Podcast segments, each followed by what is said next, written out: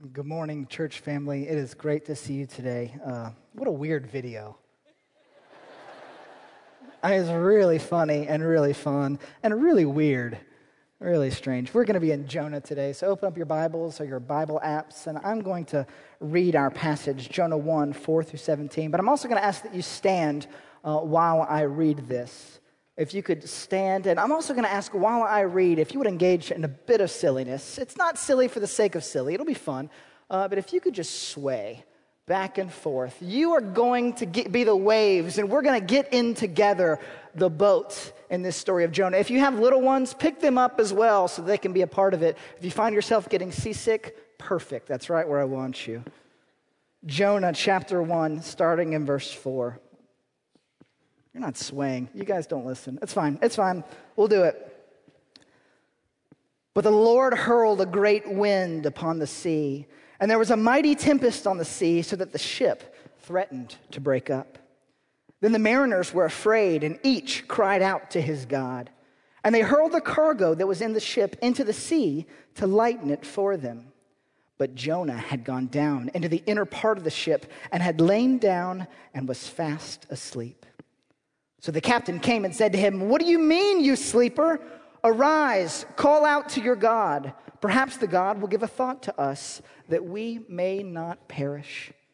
And they said to one another, Come, let us cast lots, that we may know on whose account this evil has come upon us. So they cast lots, and the lot fell on Jonah. Then they said to him, Tell us on whose account this evil has come upon us. What is your occupation, and where do you come from? What is your country, and of what people are you? And he said to them, I'm a Hebrew, and I fear the Lord, the God of heaven, who made the sea and the dry land. Then the men were exceedingly afraid and said to him, What is this that you have done? For the men knew that he was fleeing from the presence of the Lord because he had told them. Then they said to him, What shall we do to you? That the sea may quiet down for us, for the sea grew more and more tempestuous. He said to them, Pick me up and hurl me into the sea. Then the sea will quiet down for you, for I know it is because of me that this great tempest has come upon you. Nevertheless, the men rowed hard to get back to dry land. But they could not, for the sea grew more and more tempestuous against them.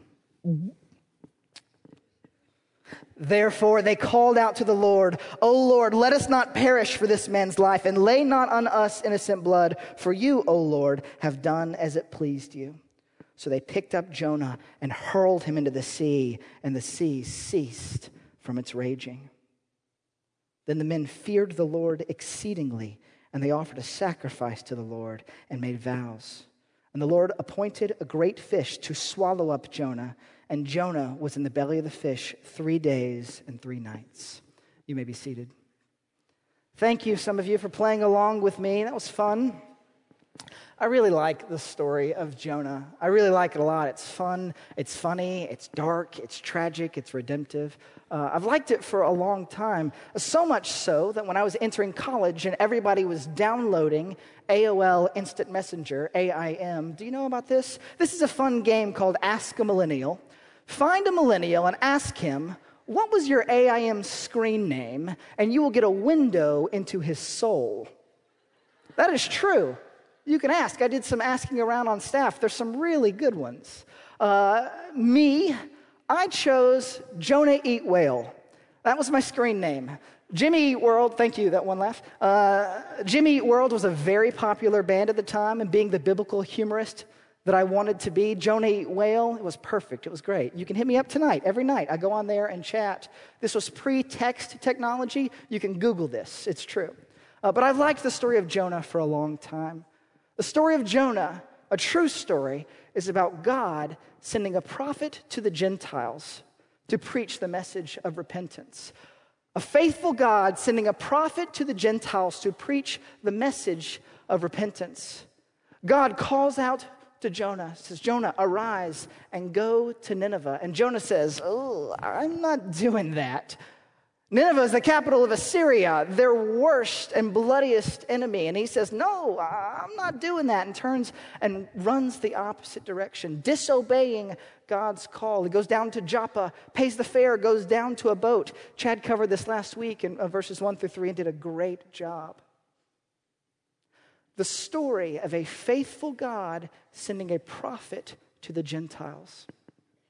We have four points to our sermon today uh, because there's four paragraphs. There's not a lot of thick uh, spiritual, theological uh, ness in these topics. I've just used them to move us right along through the paragraphs. And so, point number one for the first paragraph sleepy weepy. Sleepy weepy. Write it down. We're starting in verse four. But the Lord hurled a great wind upon the sea, and there was a mighty tempest on the sea, so that the ship threatened to break up. As a result of Jonah's disobedience, God pours out a little bit of his justice. He is a faithful God who is going to send a prophet to the Gentiles, and he hurls a great wind upon the sea. And there was a mighty tempest, a storm on the sea, so that the ship threatened to break up. This story is got personification, alliteration, automatopoeia, irony. This story is an English teacher's dream. And right here it says that the ship threatened to break up. The ship is already an active character in this story, and it is considering breaking, fall apart. The Hebrew phrase for this is hishabah lahisabar. Hishabah lahishabar. Just writing, you can hear the waves crash onto the boat, onto the, this reluctant ship. Then the mariners were afraid, and each cried out to his God. These sailors were Gentile men. Jewish men were not seafaring people. These sailors were Gentile men who would, their job was to sail back and forth across the sea to carry goods and products. And they were good at it. And in this moment, they're afraid. They had seen some things before, but right now, this storm, this storm is bad, and they were afraid, so that each cried out to his God. It was so bad, they were the point of prayer, right? Calling out to their personal God, their family God, their tribal God, to no avail calling out to every God that they knew and that they represented. And they hurled cargo that was in the ship into the sea to lighten it for them. If the Lord is hurling a storm, now we see these sailors hurling cargo, going downstairs and finding their luggage and throwing it overboard, finding their furniture and throwing it overboard, finding their income, the cargo that they are being paid to shuttle back and forth, taking it and throwing it overboard because they do not want to die but Jonah. But Jonah had gone down into the inner part of the ship and had lain down and was fast asleep. Jonah goes down into the belly of the boat, into the entrails of this ship, and takes a nap. There's a cartoonish version of this in my mind where uh, the sailors are throwing cargo overboard. And it says they were in the inner part, he was in the inner part of the boat, which is probably the cargo chamber. And as these sailors grab the cargo and throw it overboard, they find that last one, pull it out, and there's a sleeping prophet back there, sawn logs snoozing away. Sleep, the great denier. If I'm honest, I can relate to Jonah in these moments. When my stress levels, my anxiety levels get high, you will hear me say things like, Man, I'm just really tired. I've just been really tired lately. I can't seem to get enough sleep. Whether it is the result, life is the result of my own disobedience and the consequences therein, or somebody else's disobedience and their consequences, I just kind of don't want to be conscious for those moments. That's what Jonah's doing. He doesn't want to be awake for this storm that is a consequence of his disobedience. My friends, we've all been disobedient. We've been disobedient with our thoughts, disobedient with our words, disobedient with our bodies, disobedient with our money, disobedient to our parents. We have all been disobedient, and we are all experiencing the consequences of that disobedience each and every day. And sometimes it gets so much that I don't want to be awake for it. I want to take the quick and easy way out, which is sleep. I get this. I get Jonah. I'm on team nap. It's not an appropriate response, but I feel this. And that is what Jonah has done. Down into the inner part of the ship and had lain down and was fast asleep. So the captain came and said to him, What do you mean, you sleeper? What are you doing, sleepyhead? The captain, who is supposed to be the calm one in a crisis, comes in and says, What are you doing, you sleeper? You can use this on your children, that phrase, you sleeper. Arise, call out to your God. And that word arise has to be echoing in Jonah's ear because it's the same word that God said to him Arise and go to Nineveh. The captain says, Arise, call out to your God, the God that you are ignoring. Perhaps the God will give a thought to us that we may not perish. We've done all we can do. Call out to your God. Point two scary wary. Scary wary. Verse 7. And they said to one another, Come, let us cast lots that we may know on whose account this evil has come upon us. The sailors gather together and they are going to cast lots, which, by the way, is a very Jewish practice. It's not a Gentile practice where they would take one from you and one from you and one from you, one from you, and put it in and play like Old Testament Yahtzee, and one would pop out, and this one fell to Jonah. It's a very Jewish practice. So the irony here of these Gentile sailors being more Jewish than Jonah is not lost on us. They want to know whose God is this? Whose God is this that this evil has come upon us? Now, we should stop for a moment and say that we as Christians, we do not believe in karma. We don't believe in karma. Karma, the idea that if you do good things, then good things will come back to you in this life or the next. Or if you do bad things, that bad things will come back to you in this life or the next. We don't believe in that. We believe in a faithful, sovereign God who can use all things for his glory. We believe in a faithful, sovereign God who can use all things for his glory, good or bad. And we see this evidence throughout Scripture. In Job chapter 1, when Job has lost his cattle, his sheep, his oxen, his camels, his servants, and his children in one fell swoop, Job tears his clothes and shaves his head and bows down and worships God. He says, Naked I enter the world, and naked I will depart. The Lord gives, and the Lord takes away. Blessed be the name of the Lord. And the Lord blessed and honored Job. Despite that tragedy, he used it for his glory. In John chapter 9, verses 1 through 3, Jesus and his disciples are walking through the city and they see a man blind from birth. And the disciples ask Jesus, Who sinned, this man or his parents, that he was born blind? And Jesus says, It was not this man's sin, nor his parents, but that the works of God might be displayed in his life. It was not this man's sin or his parents, but that the works of God might be displayed in his life. This tragedy of being blind, God is going to use that to display his works, to display his glory. And Jesus, in front of everybody, heals that man. In the Old Testament, in Genesis, Joseph was sold into slavery into Egypt by his jealous brothers. He was thrown into a pit. He was found himself in prison. He was rejected by his own family. But in Genesis chapter 45, when there was a famine in the land of Israel, the brothers come down to Egypt to look for something to eat. And without knowing it, they find their brother Joseph.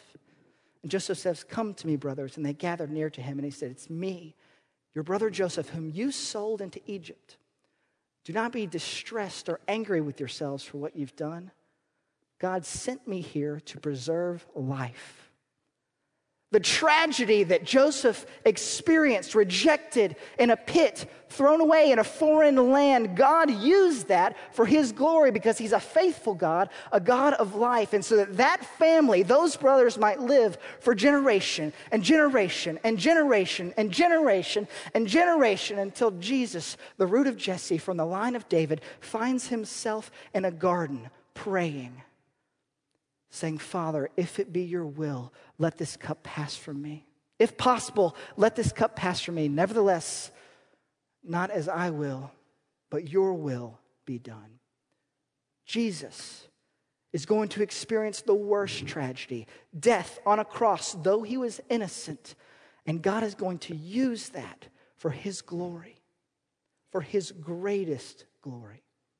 We don't believe in karma. We believe in a faithful and sovereign God who can use all things for his glory. These Gentile sailors don't know this God yet, but they're about to get an introduction. So they cast lots, and the lot fell on Jonah. Then they said to him, Tell us, on whose account this evil has come upon us? What is your occupation? And where do you come from? What is your country? And of what people are you? They start firing questions at Jonah because they're about to die. They ask these five questions to get to that one answer Who is your God? He said to them, I am a Hebrew, and I fear the Lord, the God of heaven, who made the sea and the dry land. I call this Jonah's terrible confession. He says, I'm a Hebrew and I fear the Lord. And we have to laugh for a moment and say, Really, Jonah? Do you really fear the Lord? If you feared the Lord, you wouldn't be on this boat, right? He gets into a little bit of a nominalism of, I may not be uh, obedient. And so, have you ever found yourself in a place where you're caught in your sin, but you have to say that you're a Christian? That's Jonah here in this moment. The hypocrisy just bleeds through the page. I'm a Hebrew, and I fear the Lord, the God of heaven who made the sea and the dry land. Oh, Jonah, you fool. The God of heaven who made the sea and the dry land. Yeah, if your God can do that, I would imagine he could do this storm. The God of heaven who made the sea and the dry land, the God of creation. Yeah, Jonah. Yeah, I'd say that's your God. It says the men were exceedingly afraid. They feared a great fear, it says, and said to him, What is this that you have done? Do you realize what you've done? Your disobedience is calling all, causing all of us to die. What have you done? For the men knew that he was fleeing from the presence of the Lord because he had told them.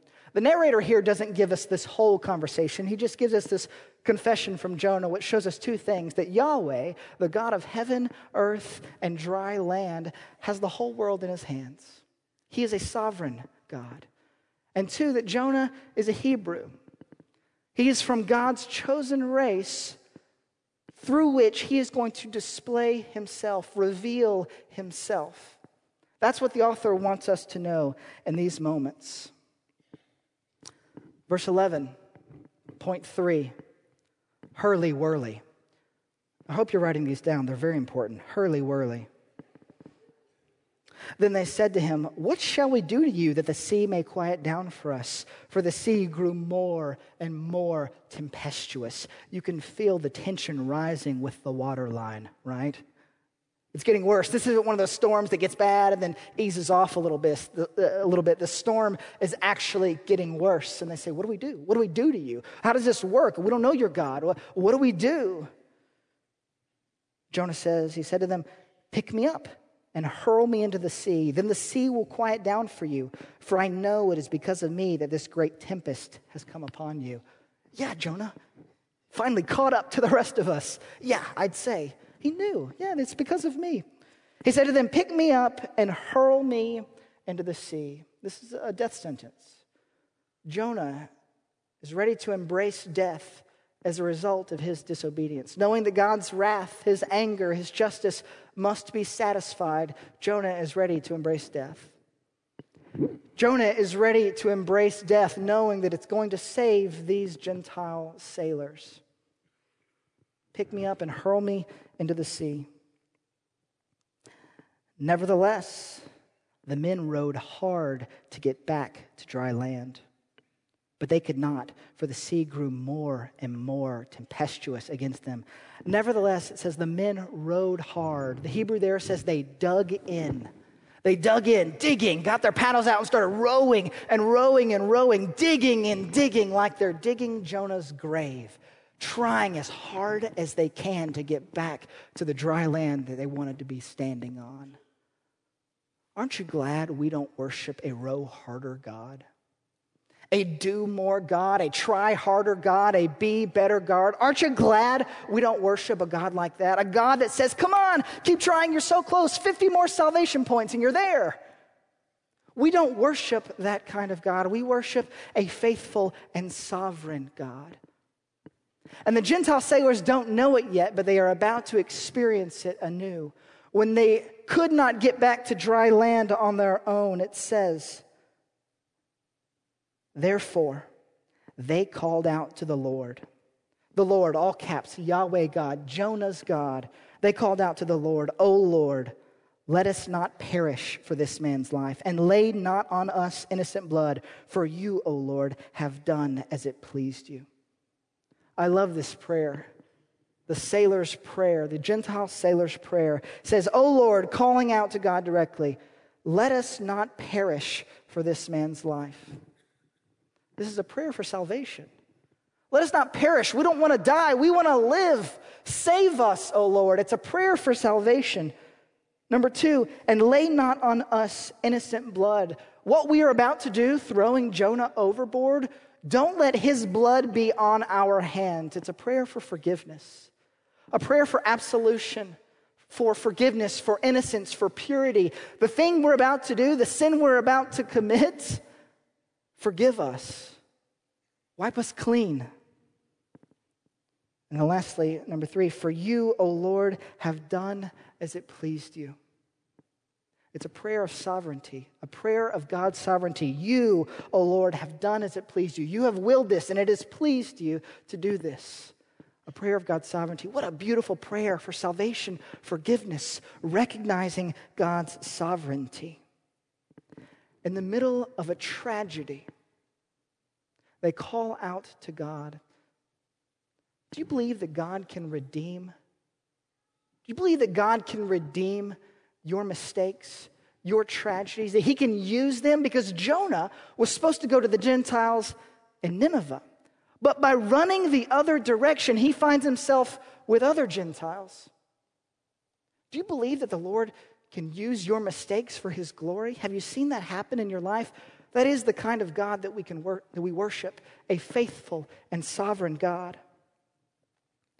So they picked up Jonah and hurled him into the sea, and the sea ceased from its raging. Like the ship, the sea is a character, and it decides to cease from its raging. Its anger has been satisfied.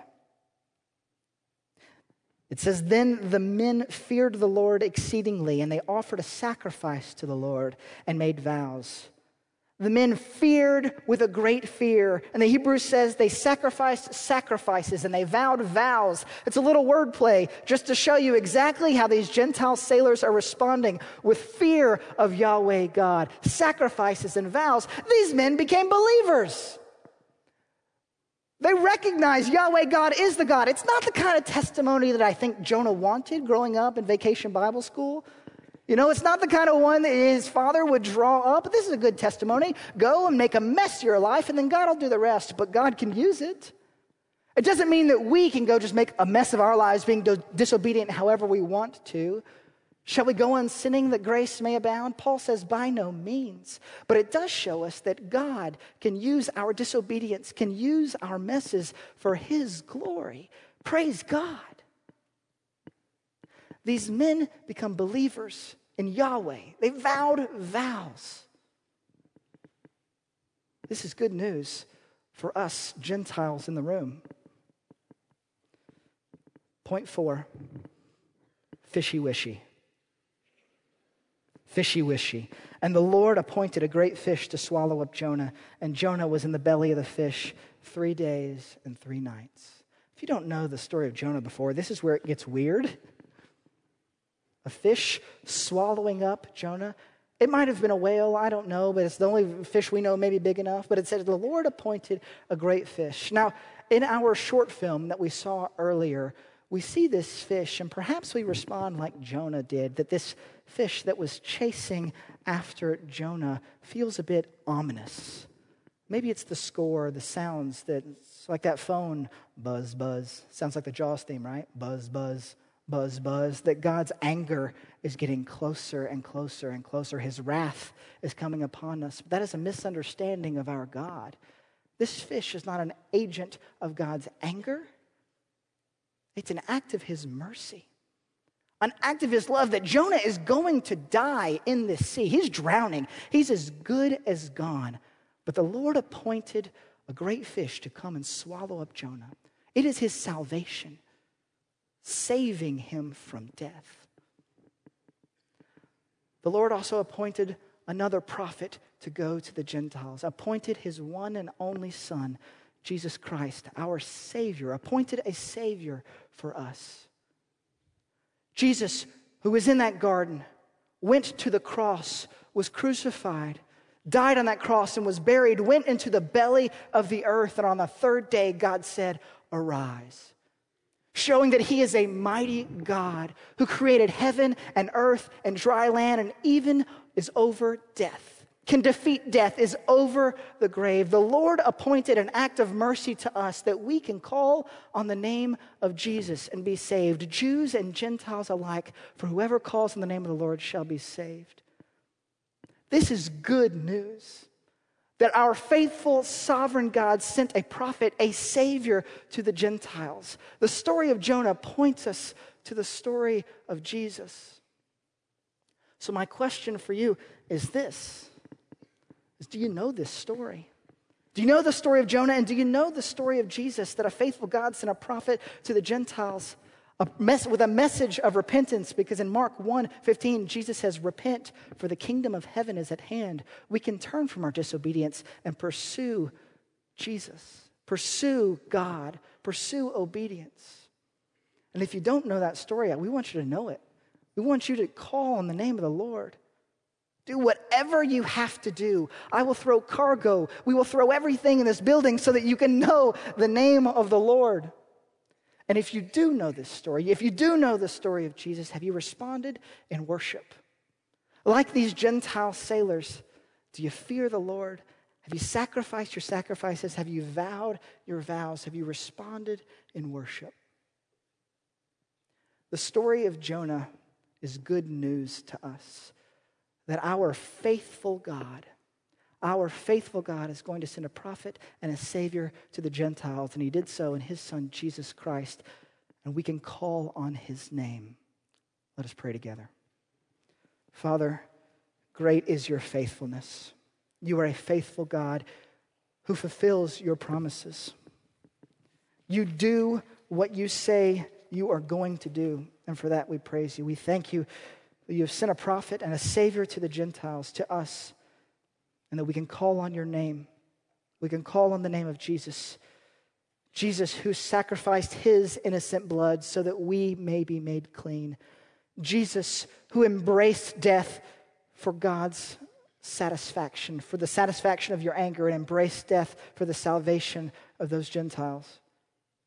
We praise you, O Lord, that you are faithful to us. In the name of Jesus, we pray. Amen.